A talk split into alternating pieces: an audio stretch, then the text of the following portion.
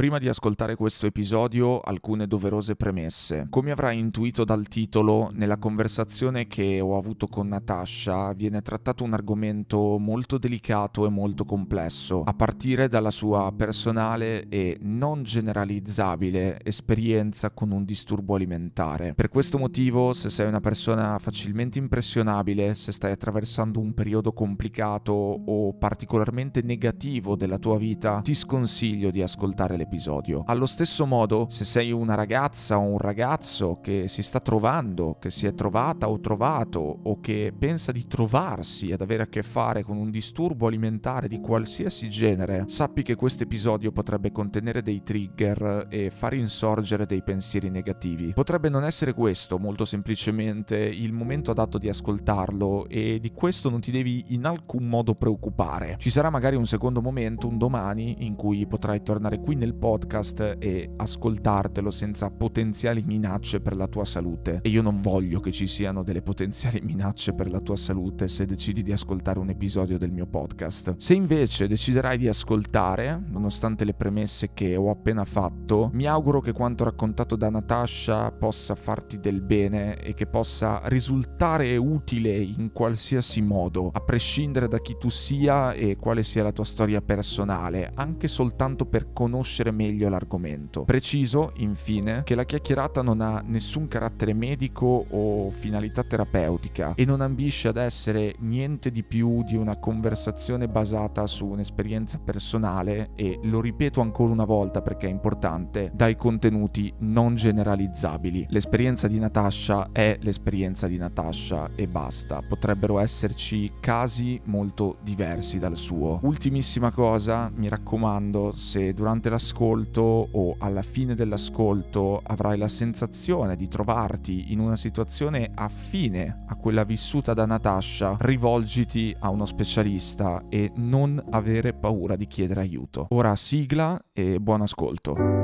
Stai ascoltando? Stai ascoltando? Secondario podcast. Secondario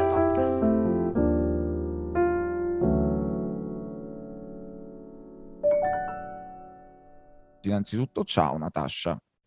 Ciao. ciao e benvenuta all'interno di Secondario Podcast. Eh, era un piacere, è un piacere, ti ringrazio.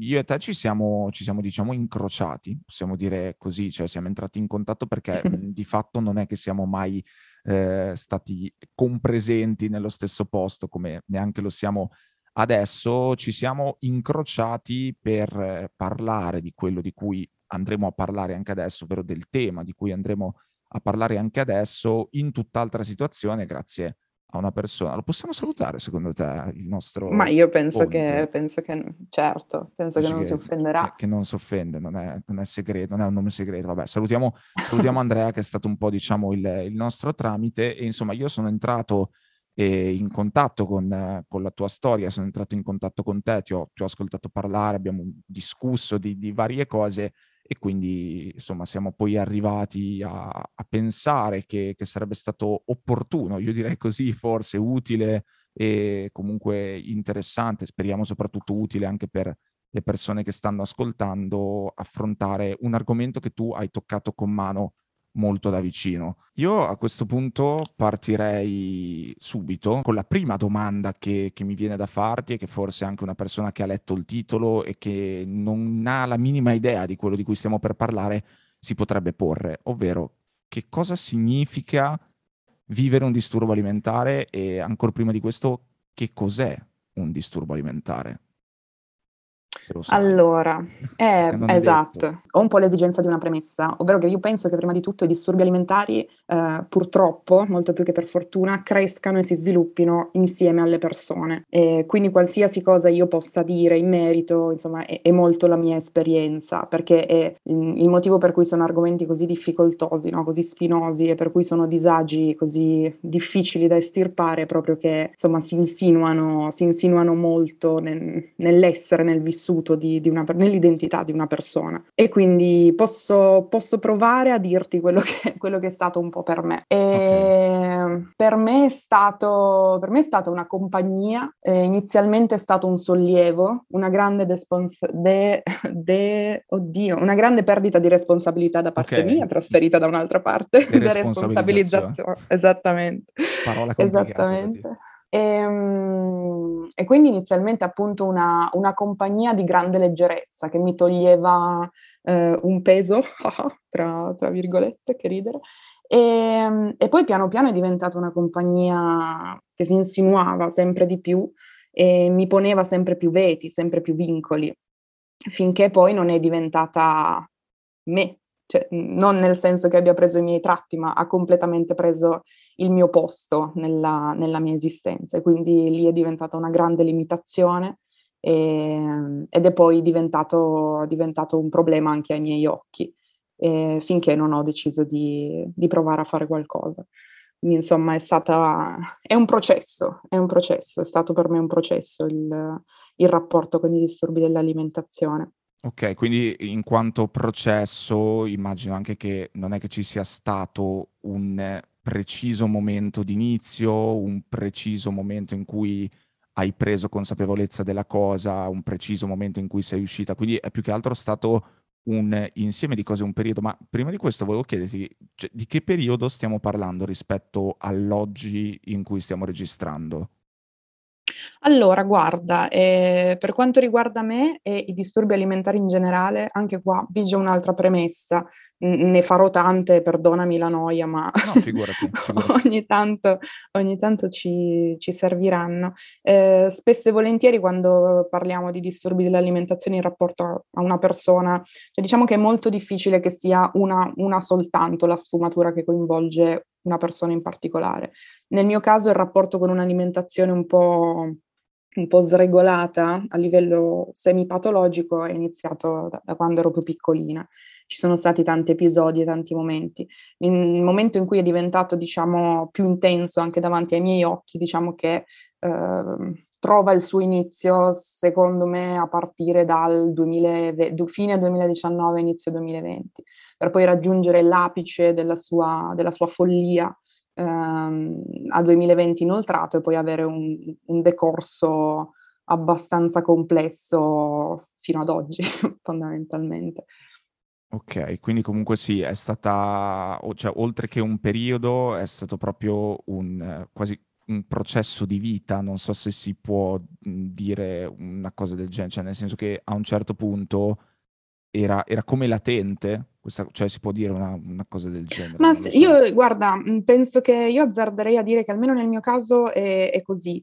Um, io addirittura, guarda, nei momenti in cui era latente, che, okay. che secondo me davvero è è un termine giusto, ehm, addirittura mi dava modo di... Cioè io ci scherzavo molto su questa cosa qua. Mm. E ci scherzavano anche i miei amici, no? Perché finché una cosa che non ha, purtroppo anche, mm, è un grande peccato questo, finché una cosa che non ha ripercussioni visibili sul tuo corpo, non è una cosa che viene particolarmente vista e denunciata al di fuori, no? Viene anche spesso sminuita.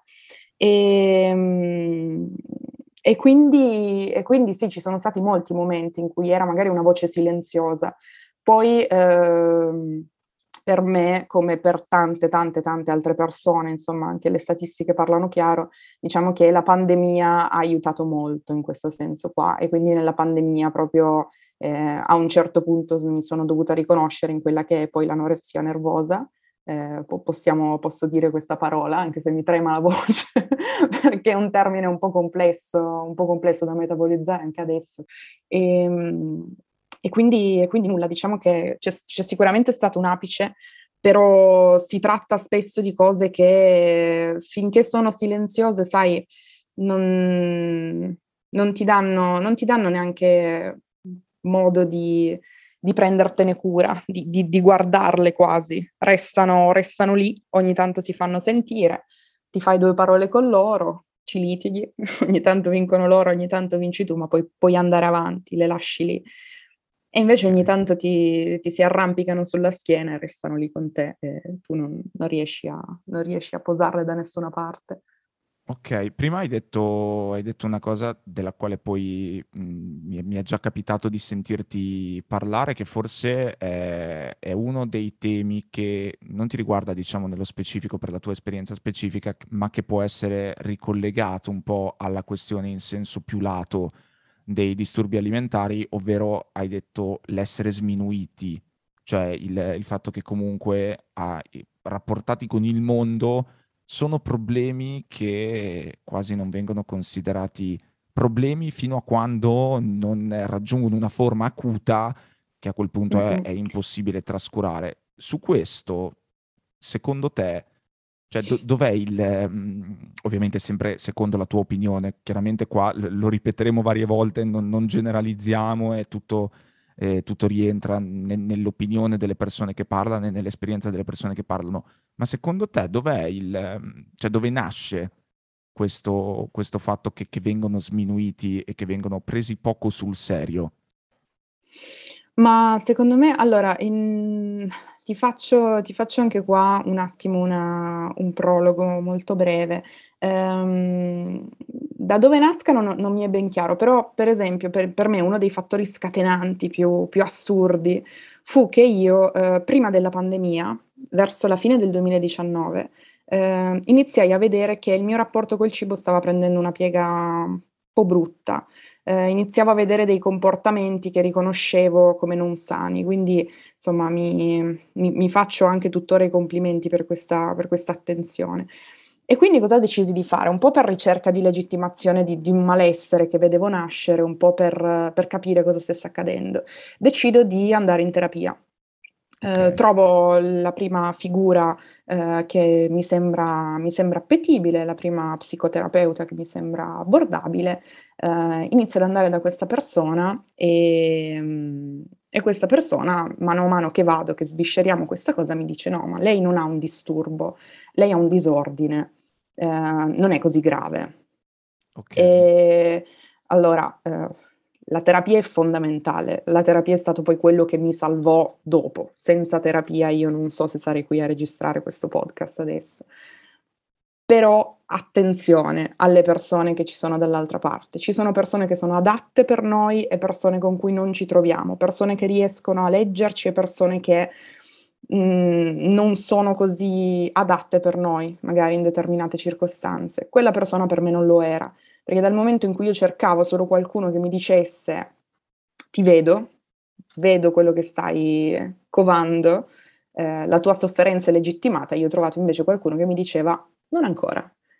Eh, cioè, vedi un, un po' certo, cosa... In un certo senso, scusami se ti interrompo, cioè eh, quella cosa che dicevamo prima dello sminuire l'hai anche ritrovata dal punto di vista terapeutico in un certo senso. In quel caso lì sì, In quel caso però specifico, chiaramente. in quel caso specifico sì. Poi appunto è, è stato purtroppo un errore di percorso e, e non, non voglio assolutamente dire che la terapia non sia una soluzione perché per me lo è stata al 300.000% dopo. Però in quel caso fu proprio il... io stavo cercando una scusa in quel momento lì anche, no? Perché poi i disturbi alimentari, l'anoressia in particolare, per me è stata una cosa incredibilmente contraddittoria. Da un lato cerchi aiuto, dall'altro appena qualcuno si accorge che qualcosa non va, lo odi perché mm. sta insinuando che tu abbia perso il controllo e non è assolutamente vero per te in quel momento lì. Comunque in quel momento per me quello suonò esattamente come la sfida che io stavo cercando.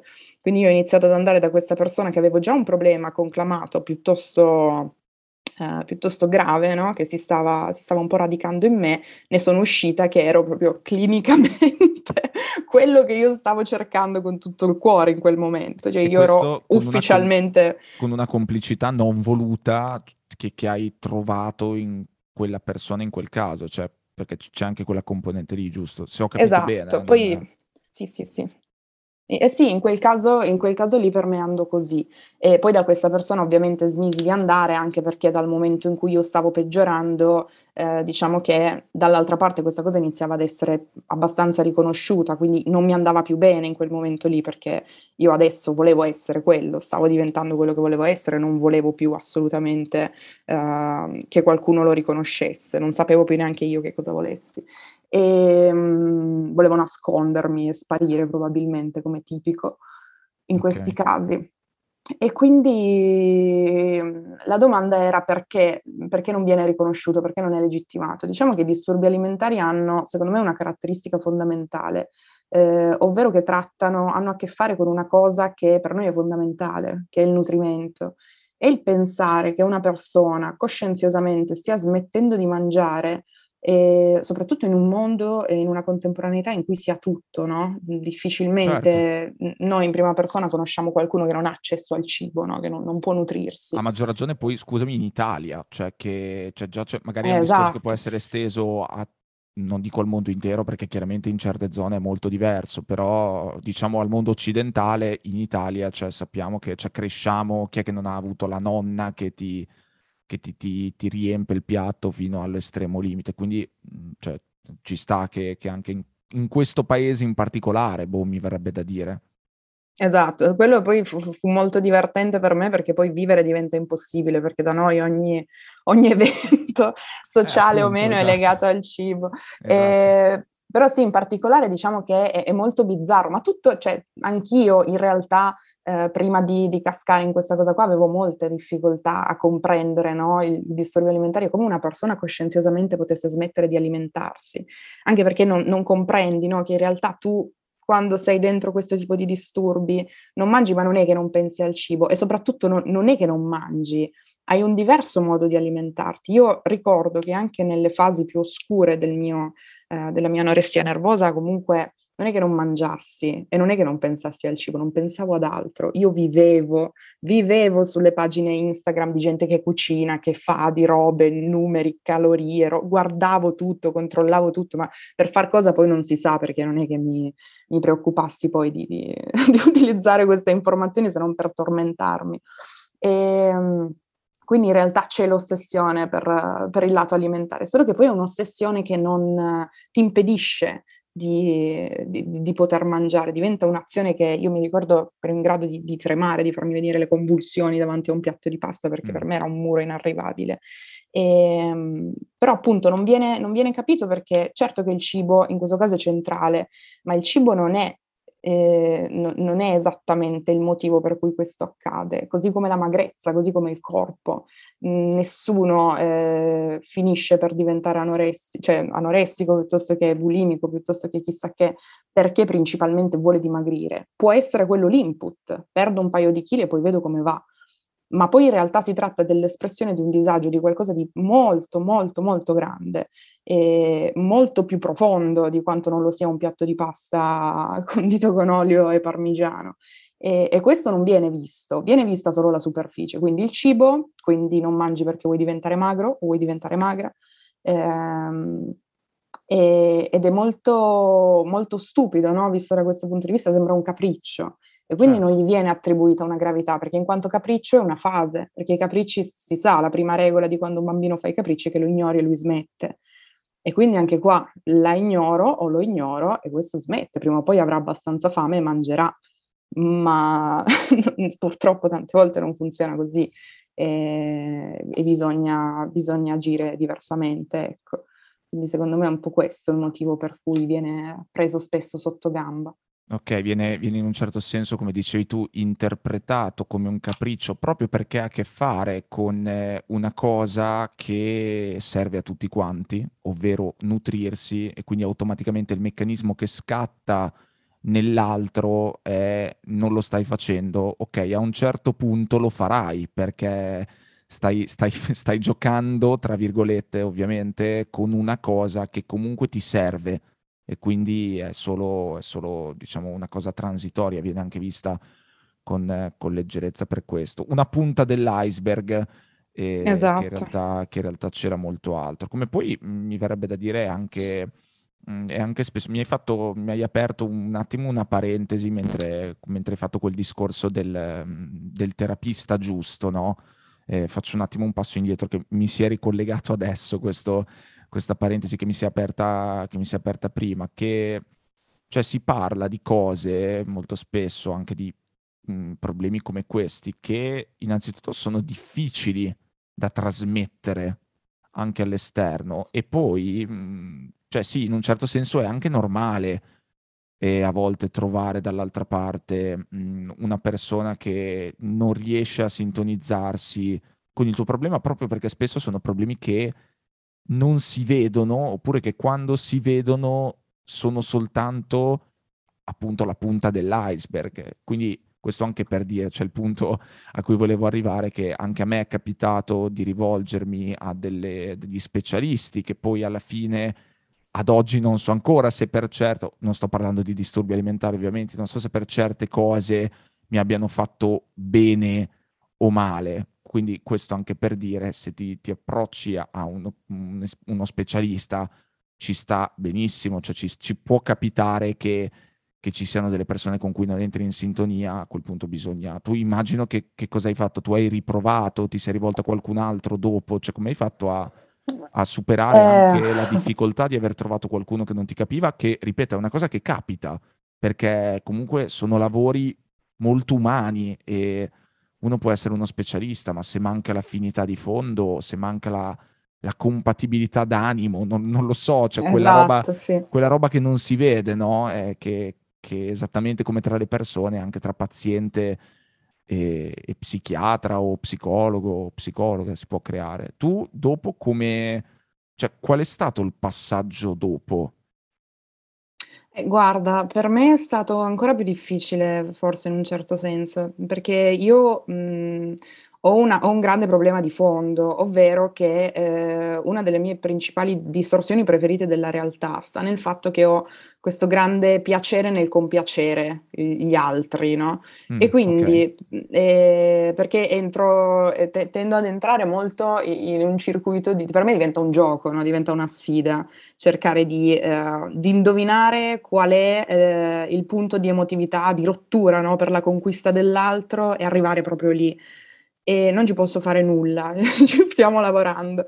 Però purtroppo eh, lì accadeva questo anche dal punto di vista professionale con questa, con questa psicoterapeuta, no? Perché automaticamente eh, si creava il gioco perverso per cui questa persona non pensa che io stia abbastanza male, allora io ti convinco del contrario, così ti conquisto e capirai quindi, che ho ragione quindi, io. Scusami, quello diventava anche in un certo senso dannoso per te perché eh, ti portava anche a magari cioè, oltre a distorcere la stessa visione che avevi di te stessa, anche quello che raccontavi.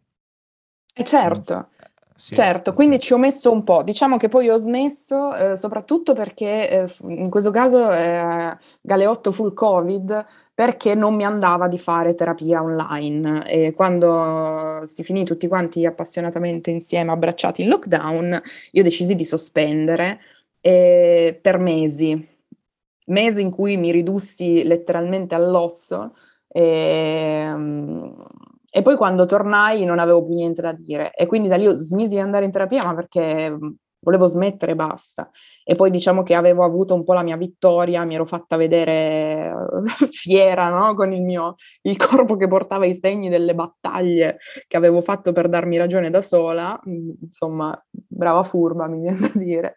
E, e poi dopo tempo tempo dopo, quando io raggiunsi praticamente il limite con me stessa e mi resi conto del fatto che si trattava di una cosa che poteva portarmi in un posto solo e, e non era un posto che, in, cui, in, cui, avrei avuto molto da fare o molto da pensare. E ti ricordi e, quando l'hai ehm, capito? Cioè, c'è assolutamente un, sì. C'è un punto, scusa, non voglio, cioè chiaramente tu fermami se chiedo cose, ma è proprio per cercare di dare anche una dimensione di eh, Guarda, comprensibilità lo, pratica della cosa. Lo, lo, racconto perché secondo me se c'è qualcuno che ci segue che, questo, che ha questo tipo di problemi qua, magari può essere utile, però invito caldamente chi è in una fase delicata, eh, nel caso in cui si, si, trattasse di questi disturbi o chi è particolarmente sensibile a, a skippare un po', andare un po' avanti e insomma o, o, ascoltare qualche altro podcast di Dario che non parli di queste cose perché capisco che sia un po', un po complesso. Comunque sì, mi ricordo un momento in particolare. E allora, eh, facciamo un po' di contesto. Io al, ai tempi vivevo, tra virgolette, da sola perché avevo una coinquilina, ehm, però insomma ero in una casa per studenti e, ed era un momento in cui avevo raggiunto un equilibrio terrificante con, con questa malattia qua ed era un equilibrio che mi consentiva di, eh, di, continuare a stare sempre peggio, però io non avevo smesso di mangiare, anzi era un momento in cui il mio corpo arrivava in delle fasi di cieca fame, fame che non sapevo neanche io da dove arrivasse, e mi portava a mangiare cose, qualsiasi tipo di cosa, ma non era fame emotiva, non parlo di binge eating disorder, che è un'altra cosa che non posso trattare perché non, non la conosco bene. Era proprio qualcosa che, eh, che, che era, era il mio corpo che impazziva. E quindi io mi ritrovavo a mangiare tantissimo per me in quel momento, e non sto a quantificare, perché non, non saprei neanche. E, ed erano momenti in cui il mio cervello si spegneva totalmente, finché io non finivo quello che avevo davanti o semplicemente non rinsavivo perché probabilmente la mia fame cieca si, si placava. E lì entri in disperazione, perché per te in quel momento tu hai infranto tutti i dogmi, hai fatto la cosa peggiore che potessi farti, hai mangiato, non vali più nulla, perché qua sono malattie che vedono molto il gioco del valore, del superare la prova, dell'essere migliore, e lo riflettono molto sul cibo, anche se, come abbiamo detto, non, non, non, non comunicano quello, non si tratta di quello.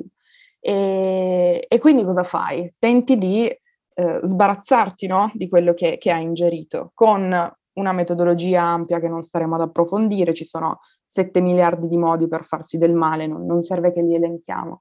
E io ero arrivata quindi in questo circuito di, di, di cedere, poi non mangiare per tot, tot, periodo di tempo, poi di nuovo eh, incappare in questo, cioè insomma il mio corpo non mi stava più dietro, la mia testa non mi stava più dietro, io mi ricordo di me seduta sul pavimento del bagno, esanime, io non ce la faccio più, alzo il telefono, chiamo a casa e dico mamma, ti scongiuro, posso venire a casa perché io se resto qua mi distruggo. E lì sono ritornata a casa dei miei, ho lasciato, ho lasciato casa ho deciso di provare a guarire. Deciso, Dio, io l'avevo deciso in quel momento perché mi sentivo disperata, poi il giorno dopo già a casa mia stavo escogitando i peggiori metodi per continuare ad allenarmi 114 ore al giorno senza farmi vedere. Fortunatamente ho fallito nell'impresa e, ehm, e niente, quindi diciamo che il mio punto di rottura è stato un po' quello, ma perché ero arrivata in un circolo che a quanto pare pensa- mi sentivo molto sola in realtà, per quello ho deciso di raccontarlo, perché quando mi capitò pensavo di essere pazza, nel senso dicevo, cazzo, sono un'anoressica inutile, non riesco neanche a non mangiare come la gente seria, ma che scherzi sono, no, no, non riesco neanche a fare questo. In realtà eh, diciamo che è una cosa che capita ed è una cosa che è un segnale, è il segnale che, che non ce la fai più. E, ehm, ed è importante che si accendano delle lampadine quando questo accade, perché un po' significa che il tuo corpo riesce ancora a parlarti e ti sta dicendo ti prego, smettiamola, facciamo qualcos'altro, quello che vuoi ma qualcos'altro. E, ehm, e poi sono momenti in cui hai la lucidità e la voglia, non tanto, ma la forza, talvolta sì, di chiedere aiuto. E questa è una cosa che ora, ai tempi mi vergognavo tanto, adesso ringrazio il cielo di averlo fatto, perché da soli, da soli si fa tanto, ma non sempre si fa bene. No, assolutamente. Componente, componente fondamentale l'aiuto e in questo caso assolutamente cruciale, ma l'aiuto comporta comunque un relazionarsi con delle altre persone e appunto come nel tuo caso rivolgerti direttamente a un tuo familiare, ma n- nelle parti prima e anche ne- cioè prima del punto di rottura che hai appena raccontato e anche nelle parti dopo. Prima l'abbiamo un po' accennata la cosa, però credo che sia anche un punto molto importante perché cioè, è un ritratto di solitudine questo. Mm. E cioè, vuol dire che hai detto che tipo vivevi adesso senza tirare in mezzo la coinquilina o altre persone della tua vita, assolutamente, però essendo appunto molto forte, cioè il tema della solitudine che esprimi, cioè il ruolo delle altre persone intorno, ti nel tuo caso specifico chiaramente, cioè ti hanno c'erano oppure eri tu che le respingevi e loro, oppure non c'erano? com'è il rapporto con gli altri quando sei dentro a una roba del genere? Allora, eh, anche qua è complesso. ehm, allora, io non lo so, mi viene in mente, eh, prima di tutto una cosa, una cosa l'hai detta tu, nel senso che eh, quando il mio problema è diventato poi una cosa, è diventata poi una cosa che gli altri iniziavano un po' a, un po' a vedere, sono stata spesso io ad allontanare. Ma perché? Non perché chi, non lo so, c'è questo mito che non so da dove venga, della, probabilmente uno stereotipo legato a qualche personaggio immaginario, che, che le, le, le, persone con l'anoressia nervosa siano antipatiche, saccenti, e, insomma arroganti. Sì, c'è, no? c'è questo stereotipo. E... Veramente? Non, non, è, una roba, è, una roba, che esiste. Sai una, forse, la... scusami, sai forse cosa? Non so se l'abbiamo detto prima, per quella cosa che mi avevi anche raccontato del... cioè lo sta facendo perché emula le modelle. Eh sì, Può secondo me viene un genere, secondo tipo... me viene un po', un po', da lì questa cosa qua. Cioè potrebbe che... essere tipo che è una cosa estetica, quindi una persona che bada molto all'estetica, una persona che non, non sì, lo so, superficiale, cioè, superficiale capricciosa. C'è sì, tutta una sì, serie di associazioni, libere associazioni, ovviamente erronee. Sì, anche per le modelle, poverine. Cioè, penso esatto, che... perché così si presume che la modella non, non, non, si può leggere un libro, non ti può parlare. Sì, c'è tutta una serie, andiamo a... Sì, non ti dice che ti, ti, ti, sputa in faccia e ti usa come appendiabiti esatto. per, per, cambiarsi per la prossima Tira un calcio, esatto, appena, ti, ti rivolge, appena gli rivolgi, le rivolgi la parola, certo. No, scusami. Tipico. Tipico delle modelle. Sì, è una cosa, e... sappiamo tutti che è così. Comunque. È la realtà, non è uno stereotipo, è la verità. Assolutamente. diciamo le cose da... come stanno, già che parliamo di cose serie, almeno diffondiamo eh, notizie reali. Mai la lon... alle modelle. State lontani dalle modelle. Assolutamente. No, e dai modelli dai. anche, dai modelli. Tutti, tutti quanti, tutti quelli che fanno della loro immagine un lavoro. Quindi in parte anche tu in realtà che presti la voce no, io, infatti, io infatti guarda che sono intrattabile di persona, cioè, a volte qualcuno si azzarda che mi riconosce, mi chiede la foto, cioè, tutti, tutti, hanno lo fatto picchi. tutti... Sì, sì, sono tutti... Ah, chiami la tua squadra di modelle e lo picchiate tutti insieme. esatto. Vabbè, comunque, pronta, esatto. tornando a noi. Allora, da un lato ero io che allontanavo gli altri, tantissimo, ma per un fatto molto semplice, ovvero che purtroppo, come abbiamo detto prima, o per fortuna, la cultura italiana, eh, la convivialità tipica della, delle terre nostrane comporta un fattore fondamentale in quelle che sono le uscite, in quelle che sono le cene, i pranzi, tutto si svolge, gli aperitivi, tutto si svolge attorno al cibo o all'alcol che eh, per me era il terrore, i condimenti e gli alcolici erano i miei peggiori nemici in assoluto, guai. E, ehm, e quindi per, per, questi, per, questi, motivi qua, eh, insomma, lentamente ho dovuto trovare tutta una serie di scuse infini. No? Ragazzi, arrivo un po' prima di pranzo, un po' dopo cena, mi fermo 5 minuti tra una portata e l'altra, però non mangio perché ho già mangiato prima, quindi forse poi dopo vediamo, non lo so, passo, arrivo dopo. Cioè, tutta una serie di incastri. totale, quindi proprio cioè, esatto. tenersi lontani in qualunque modo possibile dalla situazione che ti metteva in contatto con... con ma eh sì, ma anche perché altrimenti è una tortura, eh, perché non... cioè, anche, mi, mi, capitava anche di andare al ristorante, magari cavolo quel menù è una... cioè, inizi settimane prima, vai sul sito del ristorante, cerchi il menù, cerchi nel menù le cose che secondo te possono andare bene, inizi a formulare nella tua testa con cosa lo potrebbero condire in cucina, no? Quindi fai una stima approssimativa di, di, quello che potresti consumare, mangi- di quello che potresti prendere mangiando a livello calorico, di composizione, cioè è un lavoro a tempo pieno, eh, no, quindi non lo fai più. Ma in quel momento che consapevolezza hai? Cioè, della, cioè qual è il pensiero? Nel senso, tu ti, ti ricordi che ti rendevi in un certo senso da qualche parte dentro di te conto della cosa oppure era, era ehm... assolutamente normalizzato il fatto che tu stessi sai mettendo in atto quel, quell'atteggiamento.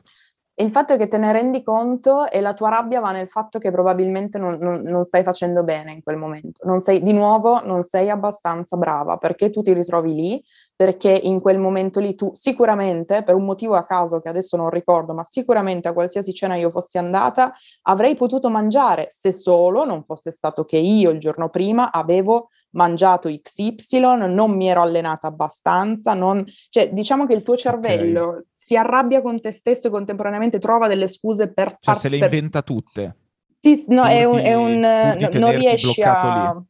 Sì, sì, ma guarda, io ricordo i litigi anche con quello che era il mio ragazzo quando mangiavamo insieme, io le trovavo tutte, tutte. o mangiava troppo o mangiava troppo poco o eh, aspettava che iniziassi io a mangiare e quindi mi arrabbiavo perché doveva mangiare prima lui e cioè, avevo tutta una serie di, di, di, dogmi, di regole, sempre nuovi, aggiornati, no? una, una, una, cosa allucinante a cui tentare di stare dietro. Tutti quindi, funzionali sì, ne... al mantenimento del, della di, di tutta la... Esatto, si dà un, un, rinforzo rispetto a questa cosa qua, è un, è un lavoro a tempo pieno. E ehm, non a caso poi appunto, certo che arriva poi la solitudine, perché non hai tempo di fare null'altro. Cioè dove lo trovi il tempo per uscire con qualcuno? Eh, se magari studi, magari lavori e tra l'altro devi allenarti 14 ore al giorno, passare 35.000 ore a fare la spesa, perché le spese sono delle ronde della speranza attorno ai supermercati a cercare non sai neanche tu che cosa, leggere etichette che conosci già a memoria cioè diventa una vita, una vita, che non ha spazio neanche per le persone e le persone a volte eh, o n- non capiscono più, ti trovano impenetrabile e pe- lasciano perdere, eh, oppure non, non, non eh, o le allontani tu. Io, io spesso chiedevo di essere lasciata da sola, sia mentre guarivo che anche lì è un'altra, un'altra, bella mazzata, sia mentre stavo male, perché in, in, entrambi i casi non sei comunque abbastanza, non ti reputi neanche abbastanza per passare del tempo con gli altri in realtà. E quindi continui a prepararti internamente a questa, a questa, boh, a questa corsa verso il nulla, perché non è null'altro che costantemente ti impegna come se fosse una cosa inderogabile, che se smetti di farlo chissà che succede. Chiaro. Ma eh, tra poco vorrei farti una, una domanda, cioè, perché immagino anche che una persona all'ascolto completamente estranea al tema ti sente parlare, eh, che è poi la stessa anche sensazione che devo dire la verità, ho avuto anche io le prime volte che ci siamo eh, sentiti, che ho sentito un po' la tua storia. Può, avere, mh, può sentire anche un senso di disorientamento nel sentirti parlare di queste cose adesso. Quindi tra sì. poco vorrei chiederti anche com'è il dopo, nel senso com'è l'oggi pensandolo ieri, cioè com'è l'adesso tuo che me ne stai parlando, ripensando a quelle cose, eccetera, cioè una cosa che ti resta sempre lì, che, che hai superato definitivamente, ma prima di questo in realtà volevo, volevo, chiederti un'altra cosa, visto che stavamo parlando di aiuto e di, di altre persone che hai intorno, di solitudine. Facendo questa operazione di guardare allo ieri, cioè di guardarti in quel periodo, eh, scegli tu quando, se mentre c'entravi oppure mentre eri a metà, mentre stavi cominciando a uscire. C'è qualcosa che ti rendi conto adesso, oppure che anche mentre c'eri dentro ti rendevi conto ti mancava e della quale avresti avuto proprio bisogno e che ti avrebbe magari anche evitato tante cose invece, con cui invece hai dovuto avere a che fare, cioè un tipo di aiuto, un, un modo, non lo so, qualunque cosa che dici, quella cosa mi è mancata e che magari è anche estendibile, magari è un tipo di aiuto che potrebbe servire a tante altre persone, non lo so. Allora, guarda, non... facciamo un passo ancora indietro. Piuttosto, sai che, che mi piacerebbe fare? Eh, facciamo finta che io stia parlando solo con qualcuno che magari conosce qualcun altro che si trova in questa situazione e non sa che fare. Ok, esatto. Perché in realtà io se mi metto esatto. nell'ottica di me stessa, in quei momenti, non lo so, secondo me più ci entro e meno capisco, perché sei davvero immerso in un mondo talmente contraddittorio e confusionale che davvero hai pochi attimi di lucidità in cui sei in grado di, di capire che cosa ti serve. Diversamente un po' tutto ti dà fastidio e un po' tutto il contrario di tutto ti dà fastidio, quindi è, è molto complesso. Però io penso oggi che eh, sia importante non avere paura di questa cosa, nel senso, eh, ovviamente si tratta di una cosa grave che va affrontata e non va sottovalutata, ma se te la ritrovi in casa perché magari si ammala qualcuno a cui tieni, perché magari il tuo fidanzato è la tua fidanzata è un tuo familiare, è un tuo amico, e non, non bisogna avere paura di capire. Eh, il, internet è pieno di informazioni in merito, eh, ci sono un sacco di professionisti preparati che no, no, non fanno i danni ma fanno i miracoli, che possono spiegare questa cosa ehm, se ne parla un po', inizi, cioè qualcosa si sta muovendo, si, si, inizia a parlarne un pochino. Quindi se ci si ritrova davanti una persona che ne soffre, da, da lei non avrete informazioni, a prescindere, non vi dirà nulla, niente. Però se c'è una diagnosi o se c'è un qualcosa che vi fa sospettare, vi potete informare e informandovi capirete molto di quello che non viene detto lì perché dietro c'è tanto ed effettivamente io mi ricordo che quasi per rabbia verso i miei genitori quando sono tornata a casa con questa malattia addosso che sembrava non capivano, erano completamente confusi, eh, mi ricordo che per spiegare a loro io cercavo su Google, perché io non ero in grado, assolutamente, quindi cercavo su Google le definizioni di quello che avevo e i modi più semplici per spiegarlo e poi glielo andavo a dire sperando di farmi comprendere. E alla fine, bene o male, ce l'ho fatta. Ma tu non sai quanto io ho sudato, quanto io ho desiderato che l'avessero fatto loro al posto mio. Anche solo per capire che, cosa, che, che non sono pazza, non è un capriccio, non lo, faccio per, cioè, non lo faccio perché non ho abbastanza forza di volontà o perché ne ho troppa. Sì, che torniamo al eh, punto iniziale, cioè per dare dignità alla cosa, cioè per, per esatto. appunto cioè, non, non svilirla e c'è anche il fatto di dare un nome alla cosa, definirla un, già sì. quella può essere un'operazione di, aiu- di meta aiuto. E poi, e poi, sai cosa anche? Anche qua le, le, persone quando vogliono, io mi ricordo che i miei mi costringevano a mangiare, cioè per loro io dovevo, guai se mi allenavo, guai se dovevo, dovevo mangiare per forza. Anche lì, ok, eh, il fatto che una persona in, in, un determinato stato fisico soprattutto debba ricevere del nutrimento è giustissima, ma eh, in quel momento comunque le state infliggendo un microtrauma per, per, che, per quella che è la sua condizione per tirare fuori la vecchia persona, quella che avete perso, che pensate sia andata chissà dove, c'è ancora lì sotto da qualche parte. Ma era una persona a cui piacevano fare delle cose, magari le piace scrivere, le piace disegnare, le piace andare a cavallo, le piace giocare a hockey, qualsiasi cosa, fate leva su quella roba lì. E, e quello che c'era prima che interessa, non andate sempre a parlare di cibo, non, se lei vuole parlare lasciate aperta la porta dell'ascolto, se prima o poi il, le andrà di condividere qualcosa riguardo al suo stato d'animo, ascoltate tanto, commentate poco, eh, ma fate capire che ci siete. Però se volete intervenire attivamente, cercate anche silenziosamente, anche un po' di soppiatto in punta di piedi, ma fate leva su, sulle cose che esistevano prima di quello, che, che, che sono al di fuori della malattia, perché è quello che ti tira fuori alla fine.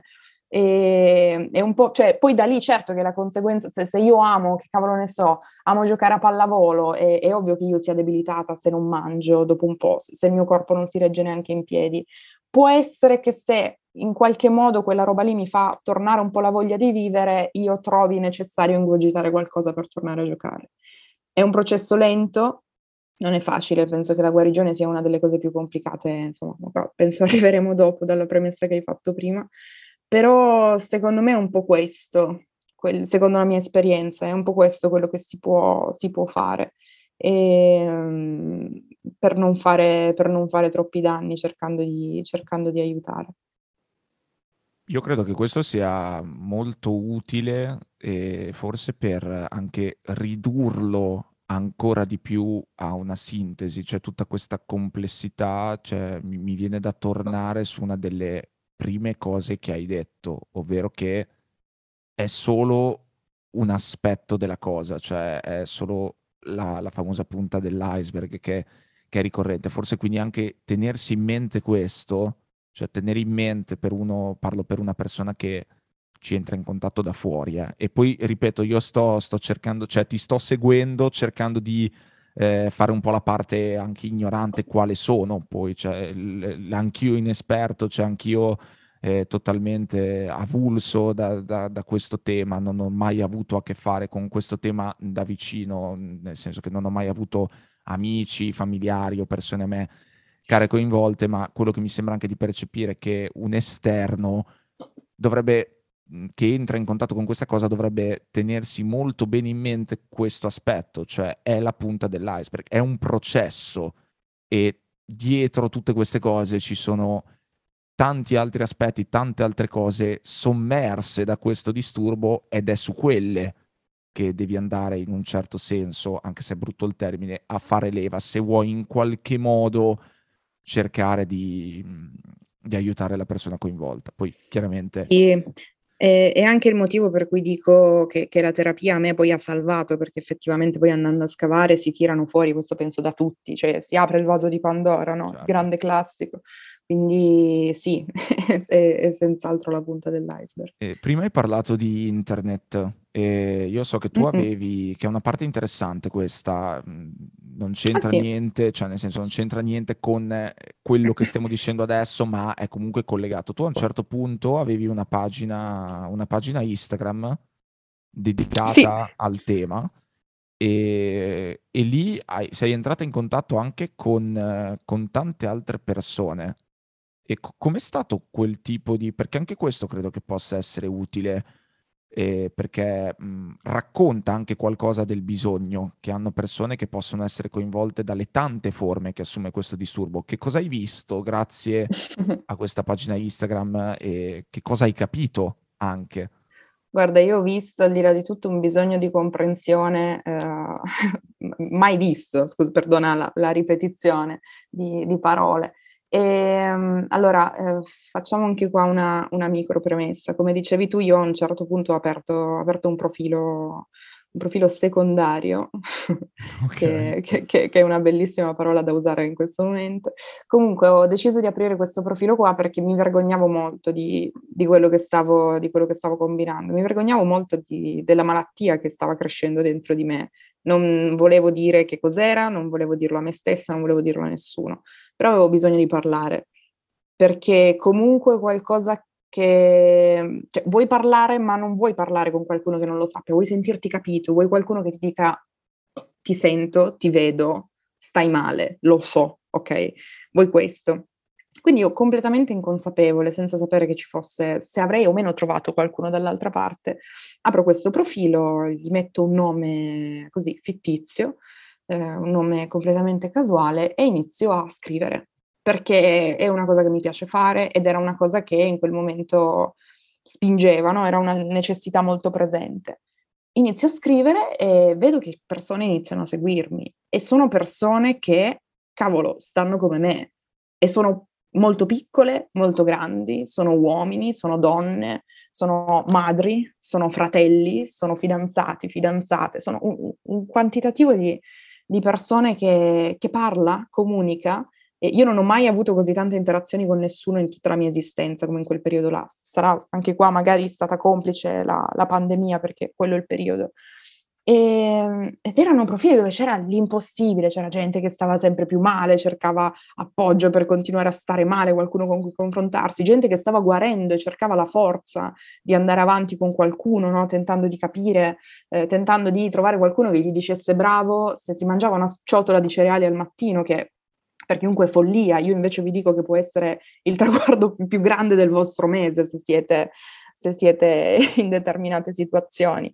E si cerca comprensione e io lì l'ho trovata, caspita, perché finalmente c'era qualcuno per cui non dovevo fare 10 miliardi di premesse prima di dire una cosa, che io dicevo il fatto e loro lo comprendevano, no? E, e poi quello è diventato anche il teatro di quella che è stata la mia guarigione perché io ho iniziato poi a scrivere anche lì mentre guarivo. E ho iniziato a tenere un diario su questo, su questo profilo, è diventato praticamente il mio, il mio diario personale. E, e anche senza, senza, il supporto che ho trovato lì e senza magari quelle, sai, non lo so, ogni tanto no, non, vedi, non, vedi, la luce al fondo, al fondo del, del, famoso tunnel e poi ti scrive qualcuno e ti dice, caspita, sai che eh, pensavo di non farcela, poi ho letto quello che hai scritto, mi sono sentita una persona meno sola e, e quindi ho deciso che vado avanti anch'io. E allora dici ok, va bene, vado fino a domani e poi vediamo cosa succede. E poi il fatto è che domani qualcosa succede sempre, no? Quindi certo. sì, è stata, è stata, una parte molto molto importante anche quella di questo profilo, anche se adesso non, non, lo, non lo sto più usando, però ai tempi fu sicuramente fondamentale per te e probabilmente anche per altre persone. Mi vengono da dire due cose. La prima che non c'entra con eh, la cosa specifica, ma che mi si è attivata adesso, mm-hmm. è un grande valore positivo dei social in questo. Io sì. sono sempre molto scettico e le persone che seguono il podcast eh, lo sanno. Ho sempre delle posizioni fortemente critiche verso, verso i social, Instagram in particolare. Ecco, in questo caso devo dire che dalle tue parole mi sembra che questo tipo di utilizzo, questo tipo di, di aspetto della, della, vita social sia forse uno, real, uno degli usi realmente utili, ma nel senso più onesto del termine, cioè proprio utili, cioè mettere in condizione, prendiamo anche che il periodo qual era, cioè quello della pandemia, cioè persone confinate nelle proprie abitazioni con un problema con cui convivere, con magari delle persone intorno che non lo riescono a capire, quindi l'incomprensione totale, la chiusura sia mentale che fisica e trovano un, un supporto a distanza, una forma di interazione a distanza che si rivela poi salvifiche che comunque ti crea una boccata d'aria, no? Cioè, come me sì, sì, sì, poi qua attenzione anche, no? Perché eh, tutti siamo incappati in qualche servizio di qualche programma televisivo eh, che mh, mm, a un certo punto ha iniziato a parlare di, non so, i forum delle anoressiche che si scambiano i consigli e stanno sempre peggio. Sì, esistono queste cose, esistono dagli, da quando esiste internet, ci sono forum di gente che si aiuta a morire l'un l'altra. Okay. Eh, c'era, c'erano anche queste situazioni in quegli ambienti lì. Il fatto qual è? Che io, non lo so, vedevo spesso profili che venivano chiusi, segnalati, ok, va benissimo. Ci sono anche queste situazioni, ci sarebbero a prescindere, perché è una malattia che ti porta a questo, inevitabilmente. Ma lì in mezzo, cioè, lo, l'ho detto perché ho pensato che qualcuno potesse fare questa connessione no? con questi forum del male. Esistono, sono cose che esistono, esisteranno sempre. Ma io in mezzo a quella roba lì, dal momento in cui ho deciso di guarire, io non c'è stato giorno in cui io non abbia trovato una persona diversa che mi diceva ci sto provando anch'io, ti prego aiutiamoci. Quindi, okay. quindi Perché sì, tu dici eh... il rischio è anche di trovare qualcuno che invece fa il gioco opposto. Cioè sì, ma che... ci, ci, sono, però devi, se è una cosa che cerchi la trovi. È internet, diamine, certo che c'è tutto quello che vuoi.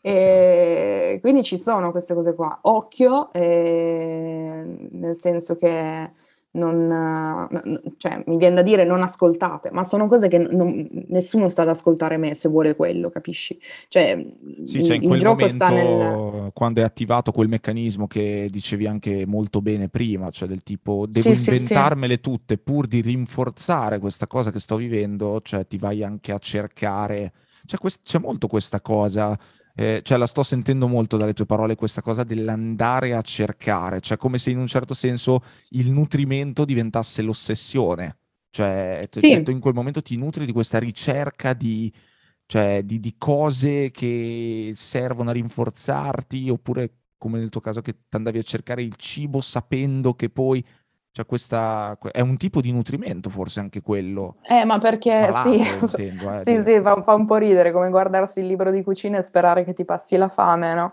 E, sì, certo, per, però certo. sì, diventa, perché diventa una, quasi ti compiace in un certo senso, no? Non so se c'entri qualche produzione di, di endorfine cerebrale, però sul momento, sul momento per te è una grande sostituzione. Mm-hmm. Quindi diventa una ricerca ossessiva, cercare chi sta costantemente peggio chi, chi, o chi mangia di più, cioè i mukbang, questo grande fenomeno di internet, per me erano loro, vedere gente che mangiava al posto mio, perché così potevo dire, ah, schifosi, io no, bastardi, eh, cioè no, nel senso, non, eh, n- n- non era esattamente un passatempo sano. Però certo. sono cose che, cioè, è tutto un viaggio che si fa, si fa la tua testolina in quel momento lì, ma perché cerca di riempire un vuoto che appunto si, si butta sul cibo per farlo, ma non è, non è quella la chiave.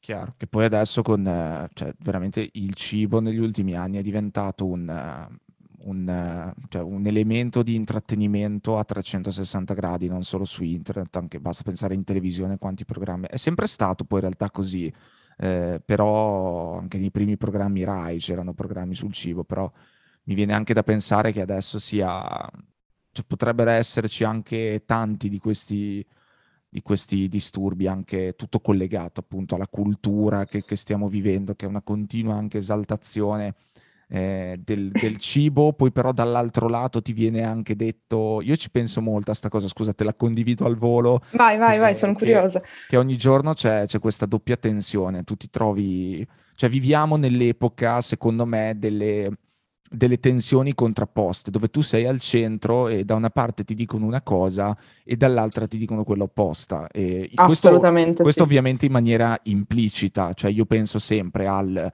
eh, accendi la televisione, eh, su 10 canali 5 sono programmi di cibo, cioè statisticamente è così, cioè, c'è il cibo è ovunque. Poi però dall'altro sì, sì. lato trovi altrettanti programmi che ti parlano della dieta perfetta, del fatto che devi fare allenamento, della prova costume, del fatto che eh, se, non, se, non, vai a correre almeno 5 volte a settimana morirai a 60 anni perché c'è questa ricerca della, della perfezione, no? l'elisir della lunga vita contrapposta ai programmi sul cibo, cioè che, che ti e quindi c'è sempre questa doppia e tu abiti, abiti, al centro e questo chiaramente è un discorso che si può estendere a tanti altri temi, non vale solo per il cibo, cioè c'è sempre questa doppia eh, tensione. Sì, ma guarda anche centro, in balia. Tiriamo anche fuori un altro elemento che per me fu di fondamentale importanza perché è direttamente correlato, ovvero il corpo, no?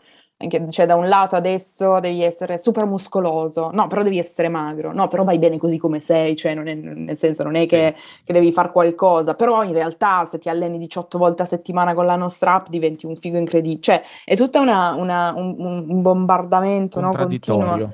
È totalmente contraddittorio, sì, sì, tant'è che la mia grande serenità, soprattutto dal momento in cui cioè, anche quando guarisci e prendi... Pe- anche lì un'altra cosa che ci tengo molto a dire alle persone che ci ascoltano, che hanno qualcuno vicino che sta guarendo da questo tipo di cose, ed è state zitti, nel senso, non fate commenti di alcun tipo riguardo al corpo della persona. Anche se voi credete di fargli un piacere dicendo come stai bene, ti vedo meglio, sei guarita, sei un po' più paffutella, più paffutello, sei un po' più grosso, state zitti, non importa, non ce ne frega niente di quello che pensate. In quel momento per te il tuo corpo è un peso insopportabile, ti odi, ti disprezzi, vorresti non avere un corpo. Quindi lasciate stare, fate complimenti sulla gioia di vivere ritrovata, fate complimenti su quello che fa, fate complimenti sul fatto che finalmente è uscita dal letto e si è fatta la doccia, eh, cosa che per me all'inizio era un problema perché v- vedermi in un ambiente diverso dal mio pigiama mi, mi destabilizza. Fate, fate, quello che volete, parlate di quello che volete, non parlate di corpo perché è già un okay. casino così. Che poi questo discorso mi viene anche da trasportarlo anche fuori dall'ambito di chi vive un eh, disturbo alimentare che è sicuramente direttamente e in maniera molto più ampia coinvolta da questa cosa, però mh, riporto una mia esperienza personale e pare, pare, io non ho avuto molto la sensazione, cioè in realtà sì, ne sono consapevole, ma eh, negli ultimi due anni sono dimagrito molto e da mm-hmm. quando è successa questa cosa, e poi mi collego anche all'altra cosa che volevo dire di prima, che è rimasta in sospeso legata alla pagina eh, Instagram che avevi, e da quando ho iniziato a dimagrire così tanto c'è veramente continuamente qualcuno che fa osservazioni su questo. Cioè è una cosa costante. E è questo, sbagliatissimo. Cioè io non vedo... Eh sì, Io non vedo perché, cioè è il classico, no? Ultimamente lo sentiamo dire spesso, perché se uno prende molto molto peso c'è il tabù e se inve- appena invece uno dimagrisce, cavolo sei secchissimo, cavolo quanto sei dimagrito, Eh, ma devi stai ma- bene, esatto, ma esatto, ma mangi? stai bene, ma ti vedo sciupato, eccetera. È tutto anche Esatto, lì, cioè metti su un po' di chili e sei ingrassato, e poi però eh, se esatto. dimagrisci un po', sei- cioè, le- la vita va anche a periodi. Io, io poi penso che, cioè, tu, tu ovviamente sarai, eh, credo, d'accordo con questa cosa, cioè il rapporto con il proprio corpo cioè, è una cosa intimissima, cioè È super personale. è Cioè, super guarda, per me personale. è molto Cioè, semplice. Il corpo è tuo, sì, pu- puoi fare delle osservazioni su te stesso, il corpo è tuo no, taci, non sono affari tuoi. sì, Cioè, esatto. non, non- non- non è proprio una cosa che- che- che è rispettosa. Poi certo, se sei intimamente amico di qualcuno e sai che proprio sta cercando di perdere quei 3 kg e ti dice guarda, ce l'ho fatta, ok, Chiaro. lo sai, se, se ne può parlare, ma diversamente è una cosa, è una cosa che, che non, non- non ha utilità e può fare anche un bel po' di danni, secondo me, Sì, perché infatti, magari ti infatti. mette in testa robe che fino a, fino a quel momento non ti avevano sfiorato, cioè non, non è proprio una roba da fare. Sì, soprattutto esatto, quando non ci sono delle dinamiche relazionali consolidate, cioè che, che ci finisca di mezzo il corpo. Ecco, questa cosa non, è- secondo me è sempre un- una cosa che bisognerebbe ricordarsi, proprio di, di cercare di, di tenerlo fuori dalle conversazioni, perché tu non sai uno come se la sta vivendo, i motivi reali. Torno alla punta dell'iceberg, non si sa mai quale, che storia c'è dietro quello che stai vedendo. eh, in mm. superficie, quindi sempre meglio sempre meglio stare nel, nel, proprio, anche perché poi lo fai tu, ti torna indietro, cioè ci creiamo tutto un meccanismo in cui ci facciamo del male a vicenda. Ma eh, tra poco voglio arrivare alla cura, così poi cerchiamo di arrivare all'uscita dal disturbo per cercare di arrivare a un punto. Prima di questo, certo. la famosa cosa che volevo dire eh, prima, eh, il punto di vista maschile, cioè di questa cosa. Tu hai detto che mm-hmm. hai avuto anche contatto con dei maschi e a proposito anche di stereotipi che accennavamo prima, c'è molto anche questa cosa del riguarda solo le ragazze, perché eh, altro stereotipo, perché vogliono fare le modelle, quindi diventano anoressiche e i ragazzi in tutto questo non ci sono, però tu hai anche avuto conferma che in realtà è un problema che riguarda anche i maschi. Ma sì, io io ricordo che, appunto, avendo aperto questo profilo, io ci tenevo in maniera, ehm, assolutamente cioè per me era fondamentale che quel profilo fosse popolato da persone che non mi non avevano idea di chi io fossi nella vita reale eh, proprio per me era assolutamente imprescindibile. E ehm, invece accadde che iniziarono a seguirmi persone che per passaparola da amici stretti, per interessamento, per curiosità, per algoritmi, per vai a sapere che cosa, eh, mi conoscevano nella vita reale e iniziavano a seguirmi da questo profilo. Io al che ero terrorizzata perché dicevo oh no, il mio castello di carte sta crollando inesorabilmente davanti a me, che faccio? Metto tutto privato tutti se ne vadano tutti a quel paese, io blocco le persone che hanno iniziato a seguirmi, che mi conoscono, metto il profilo privato, ciao a tutti, mi chiudo nel mio angolino. Al che mi scrive una persona, un ragazzo, eh, sul, mi arriva una richiesta di messaggi, lo apro e, e questo ragazzo un po' più giovane di me ai tempi mi dice guarda io sono nella tua stessa situazione, non voglio essere assolutamente impertinente, però leggerti mi faceva stare bene, eh, sono appunto un ragazzo e questo è il mio profilo vero, quindi non posso assolutamente iniziare a seguirti perché non voglio che nessuno per nulla al mondo, così come mi stavo nascondendo io, insomma si stava nascondendo un po' anche lui e, e lui mi dice ti prego riapri il profilo, comunque se puoi a, a trovare un modo per, farti, per farmi leggere o per, per, avere un contatto con me perché, perché era un supporto di cui, di cui ho ancora bisogno. E a parte il fatto che io ho letto sta roba e ho detto se ne vadano tutti a cagare, finché c'è anche solo una persona che ti dice mi stai aiutando, eh, insomma io ho deciso un po' di mettere a repentaglio la mia reputazione da persona che ha un, un, un grande rapporto con il cibo e decisi di aprirlo a prescindere, no? E, e poi ti fa dire, cavolo, vedi che eh, vedi che non c'entra niente chi sei, ma appunto come ti dicevo prima, io di solito è anche una cosa che si, si, collega molto non solo alle donne, ma anche alle donne adolescenti, cioè io probabilmente con i miei 24 sì. anni sono già ben fuori dall'età, dall'età consigliata no? per prendersi, darsi una botta di vita con un paio d'anni con un disturbo alimentare alle calcagne. E, e invece no, e invece no, c'è di tutto, ma c'è di tutto perché appunto è una cosa che si lega alla persona e non la guarda in faccia e non sta a dirle eh, guarda sei una donna quindi sì, sei un uomo quindi no. E, è una cosa che purtroppo, purtroppo arriva e, e, non si interessa del fatto che, che, tu sia un uomo o una donna. Sì, le discriminazioni siamo noi a farle, non, non il disturbo. Sì, sì, diciamo. guarda, riguardo a questo niente da dire, assolutamente inclusivo, proprio non si fa problemi.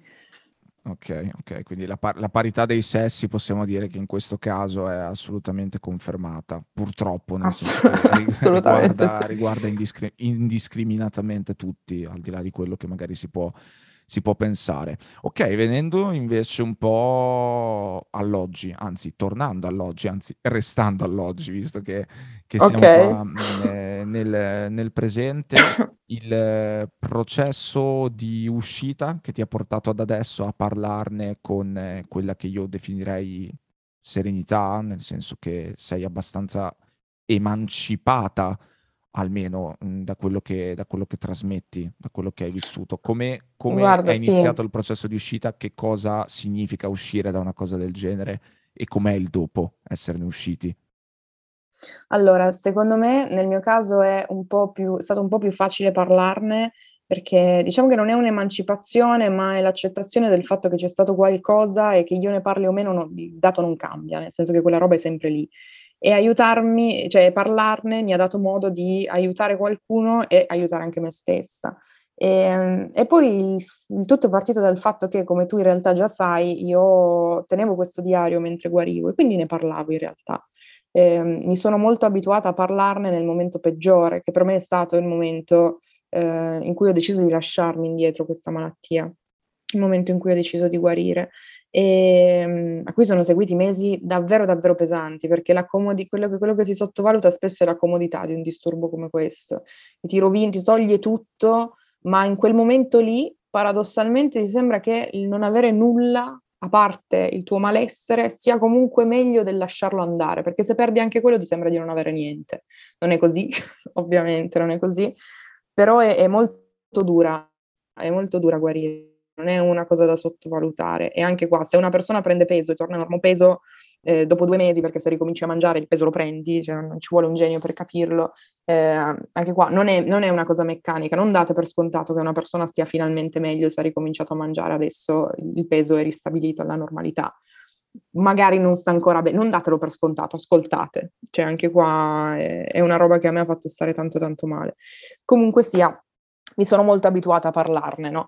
E perché ne scrivevo e perché scrivendo ne, mi, mi, mi, interfacciavo molto con, uh, con, qualcun altro pubblicando su questo, su questo secondo profilo qua. E, um, e poi sono arrivata, sono arrivata, a un punto lentamente, che è il punto attuale, dove ehm, non so dirti eh, non so di- cioè, allora, partiamo dal messaggio positivo che posso dare io, in quanto secondo me, soprattutto all'inizio di questo percorso, persona meno indicata sulla faccia della terra per affrontare una guarigione su- con successo. Eh, la notizia è che sono guarita, nel senso che sono ancora qui e per la maggior parte va tutto a posto. Il problema è che ovviamente non è facile perché i pensieri tornano, nei momenti no, è un po' come il taglietto sulla gengiva, no? la, la, lingua va sempre, va sempre a rompere le scatole lì, quindi nei momenti no un po' i pensieri tornano. Il fatto qual è che un po' con la terapia, un po' col tempo acquisisci degli strumenti che sei in grado poi di utilizzare dal momento in cui hai questi piccoli ritorni di fiamma e che lentamente, un po' inizialmente un po' con la forza, una forza mentale molto forte, poi lentamente, sempre con più tranquillità, ti riportano in realtà sulla retta via. Se poi parliamo di eh, una, una, Natascia immaginaria che adesso ama il suo corpo e eh, adora stare all'interno di questa dimensione di se stessa, no, nel senso che per me una, una cosa che mi dava molto fastidio, soprattutto mentre guarivo, era la body positivity Ora, non voglio dire che sia sbagliato, dico solo che per me in quel momento lì era una cosa aberrante, perché io non capivo, eh, non ce l'avevo con nessuno, non me ne fregava niente del corpo di nessuno, ma del mio proprio, cioè non riuscivo a... mi dava fastidio il fatto che qualcuno potesse insinuare che il mio corpo era perfetto. A me ha salvato la vita proprio la neutralità nei confronti del corpo, nel senso che è lì lì sta, chi se ne frega, faccio qualcos'altro, non ci penso. Cioè proprio, non so se esiste la body neutrality come, come termine, visto che... Guarda, non lo so, però è sicuramente... Eh, cioè, si potrebbero fare altre otto puntate solo su, questo, su questa micro parentesi che hai aperto. Scusa, ti lascio continuare perché ti sto ascoltando con grande interesse. Ma guarda, per me, se hai piacere, mi offro anche come... come ehm No, come... perché eh, hai ragione, cioè nel senso, eh, poi me la, immagino, me la, immagino, vissuta da te, adesso non voglio entrare perché n- non sono abbastanza preparato, lo ammetto, però ho chiaramente dei pensieri al, al riguardo, so che sono temi spinosi, quelli del accettati per come sei, è un po' come quella cosa del eh, togliendo di mezzo il corpo, eh, sii te stesso, sii te stessa. Cioè, eh, che cosa vuol dire? Sì, eh, sì c'è questa roba dell'accettazione, del, è un tema spinoso, cioè che a volte si dà per scontato che la risposta sia accettarsi, poi però se vai a eh, scomporre questo concetto che rimane per molti universale, per molti rimane solo un concetto molto vasto e molto ampio, poi però bisogna andare a capire da che cosa è composto, cioè quali sono le eh, realmente le cose che compongono l'essere se stessi, l'accettare il proprio corpo per quello, cioè tema, tema molto, molto ricco, molto ampio e molto discutibile, questo senza dubbio. È, cioè, è, è molto, molto, molto complesso, anche perché purtroppo siamo, siamo molto abituati no, a, a, a, pensare, ma per colpa di nessuno se non del, dell'ecosistema in cui siamo iniettati, nel pensare che appunto un complimento, comunque un'osservazione nei confronti del corpo degli altri sia per forza ricevuta e recepita come positiva, no? Per me in quel caso lì era, era proprio aberrante pensare, certo. ah, ma anche solo pensare che qualcuno potesse pensare qualcosa del mio corpo indipendentemente da cosa, no? Bastava già quello che pensavo io, bastava e avanzava. E tuttora per me funziona questo, nel senso che a un certo punto ti rendi conto del fatto che se, se, cioè, se ti impongono il dogma che tu non sei guarito finché non accetti il tuo corpo, non guarisci dall'anoressia finché non accetti il tuo corpo, cioè, per me è un po' una cazzata, nel senso che... Ehm, può essere, cioè se ci arrivi anche ottimo, hai vinto tutto per me, anzi hai il massimo del mio rispetto, ma anche se non ti accetti, non importa, c'è una persona e dal momento in cui quella persona lì capisce che vivere è meglio di tutto quello che stavi facendo prima, il corpo non importa più, tanto il tuo corpo lo odiavi pure prima. Cioè io ho capito di essere guarita quando ho capito questa roba qua, cioè che mi ricordo ancora, ero in metropolitana e mi stavo preparando perché stavo andando dalla psicologa, quella attuale, che insomma mi ha accompagnata nella guarigione, non quella che mi ha rovinata. E, ed ero in un momento estremamente brutto, mi, mi detestavo, non, mi sentivo ingombrante, mi sentivo, non, non, non, riuscivo a stare nel mio corpo in maniera serena neanche stando seduta sulla metropolitana. Ed ero lì che scrivevo la mia, la mia fantastica nota sull'iPhone per cercare di, di ricompormi un pochettino mentalmente sono arrivata a questa conclusione qua, ovvero perché mi considero guarita? Perché prima odiavo me stessa, mi disgustava il mio corpo, mi disgustava tutto quello che facevo e non avevo la forza per fare null'altro che odiarmi. Adesso il mio rapporto col mio corpo è lo stesso, non lo tollero, non lo sopporto, non ci vogliamo molto bene. Ma io e il mio corpo che non, non amo facciamo un sacco di roba e abbiamo voglia di farla.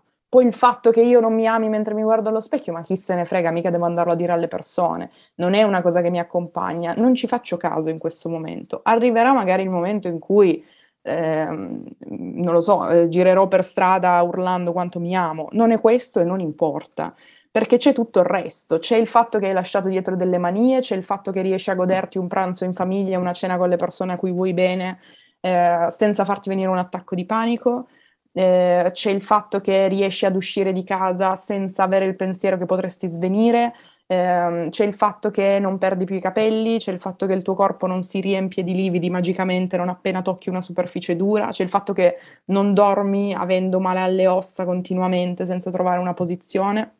Che, che, ti sia, che ti sia, ci sono un sacco di cose in più. Quindi a un certo punto arrivi proprio a dire: Ma chi se ne frega del mio corpo in questo momento? Ma amen, esisto, va bene così. E, ehm, e quindi niente, scusami, mi sono un po' persa, eh. no, no, però no, è una cosa che... Ti, ti, stavo, ti stavo seguendo molto, molto bene, cioè di base io credo che sia necessaria una, so- una sorta di, chiamiamolo così, diritto a odiarsi nel senso, buono, nel senso buono del termine, nel senso che non si può ragionare solo in positivo. A me verrebbe da dire questo, perché appunto, come tu stessa stai dicendo, ci sono tante azioni che tutte queste cose che tu hai detto, che sono cose che hanno valore, per cui vale la pena essere qui, eh, qui mm. nell'esistenza e qui al mondo, e non per forza richiedono un'accettazione. Cioè, sono cose, cioè, anzi, forse e quella, tornando sulla body positivity, sulla positività, che poi può essere, il discorso della positività può essere estesa veramente a tutto, cioè è come quello del sorridi sempre, no? Cioè l'importante è sorridere sempre. No, cioè ci vuole anche eh, la libertà, forse va in senso opposto, cioè la libertà va nel senso che io voglio essere libero di odiarmi, se mi odio, quando mi odio, libero di volermi bene, quando mi voglio bene, senza che Esatto, secondo me di... sì, sì quello è il punto. È, è proprio il fatto di arrivare, cioè ci sono sicuramente dei momenti in cui eh, non ci pensi, cioè per quello io parlo di neutralità, no? Perché magari io mi alzo la mattina che dico che schifo, che mi butto stamattina addosso per non far vedere a nessuno che ho un corpo, poi esco di casa e, che cavolo ne so, la mia vicina di casa simpatica mi sorride e non ci penso più. E, e magari in, que- certo. eh, in, quel momento il mio corpo io lo, lo, sento adatto in quel posto lì, anche se non è legato all'aspetto estetico. Cioè l'aspetto estetico va proprio preso e buttato nel gabinetto, soprattutto in questi casi.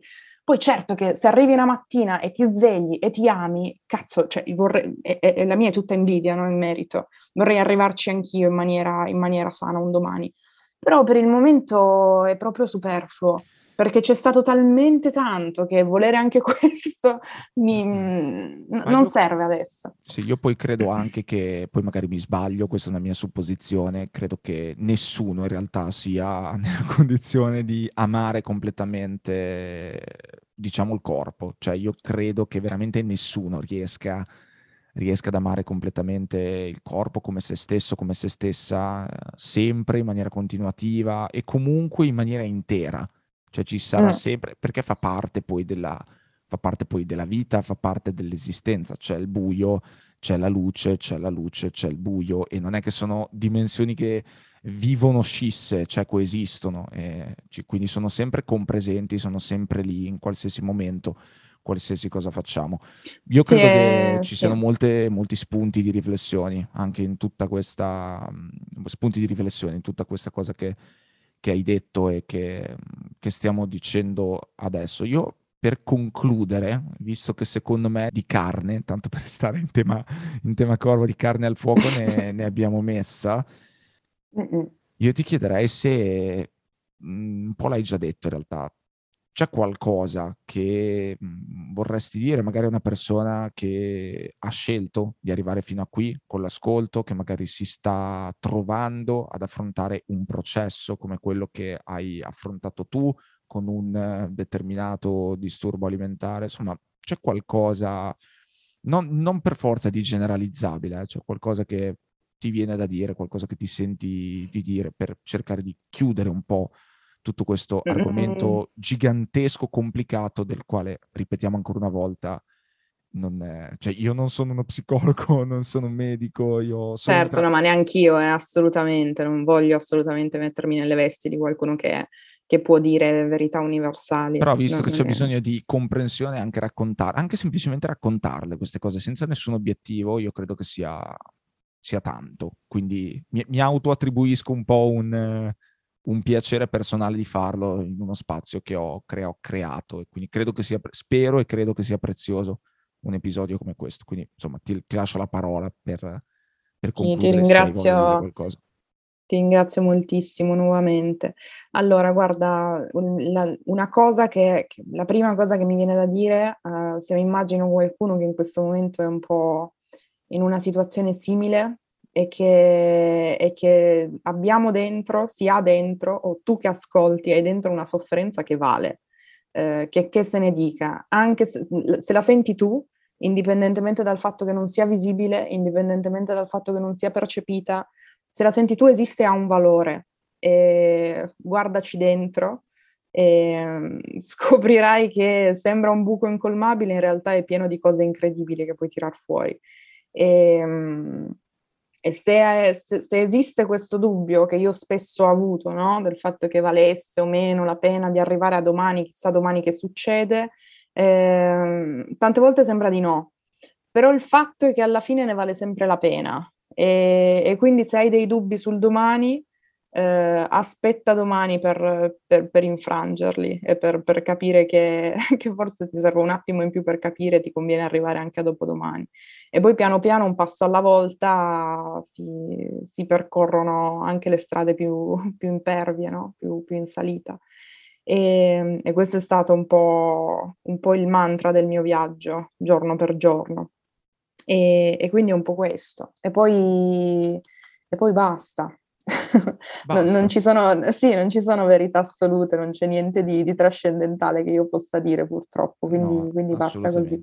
Anche perché sennò poi scadiamo noi nel, nel giocare coi poli che, opposti che dicevamo sì. prima e scadiamo noi anche nel prendere... Tu lo puoi fare, io esatto, credo in te. esatto, nella, nella positività forzata, nel, nel, podcast motivazionale. Ecco. Dio mi salvi dai podcast motivazionali, Dio ci salvi dai podcast. Bo- però vorrei un sacco provare a farne uno solo per, per, avere quella voce motivata una volta nella vita. Eh, non lo so, un po' incastrarmi. A me, io ogni tanto ci penso, in realtà vorrei fare tipo del, vorrei fare un podcast finto motivazionale con tutti i titoli che sembrano motivazionali, poi in realtà dove, dove racconto delle cose che non c'entrano assolutamente niente, che, che, che prendono in giro in realtà la, la, la la, la, vena motivazionale. Adesso sono già fan, perché tu ci credo o no? Lo faremo, lo faremo. Natascia, grazie mille per, eh, per averci raccontato e per averci fatto un po' entrare anche nella tua sfera privata per raccontare un problema che in realtà è piuttosto diffuso, piuttosto sottovalutato, poco raccontato ancora, poco compreso, in quanto poco raccontato, le due cose sono, sono collegate, quindi veramente grazie di cuore e io poi non so se, se magari c'è qualcuno anche che ti vuole scrivere qualcosa. Eh, Assolutamente sì, non c'è, possono non c'è trovare no? su Instagram tipo Natascia Baudolino, comunque c'è nel titolo il nome. Ok, esatto. Sono comunque sono io che ringrazio te. Grazie mille, è stato un piacere gigante. Io a questo punto concludo dicendo la solita frase che dico sempre, che casca più a pennello del solito, probabilmente, e quindi vi dico siate liberi.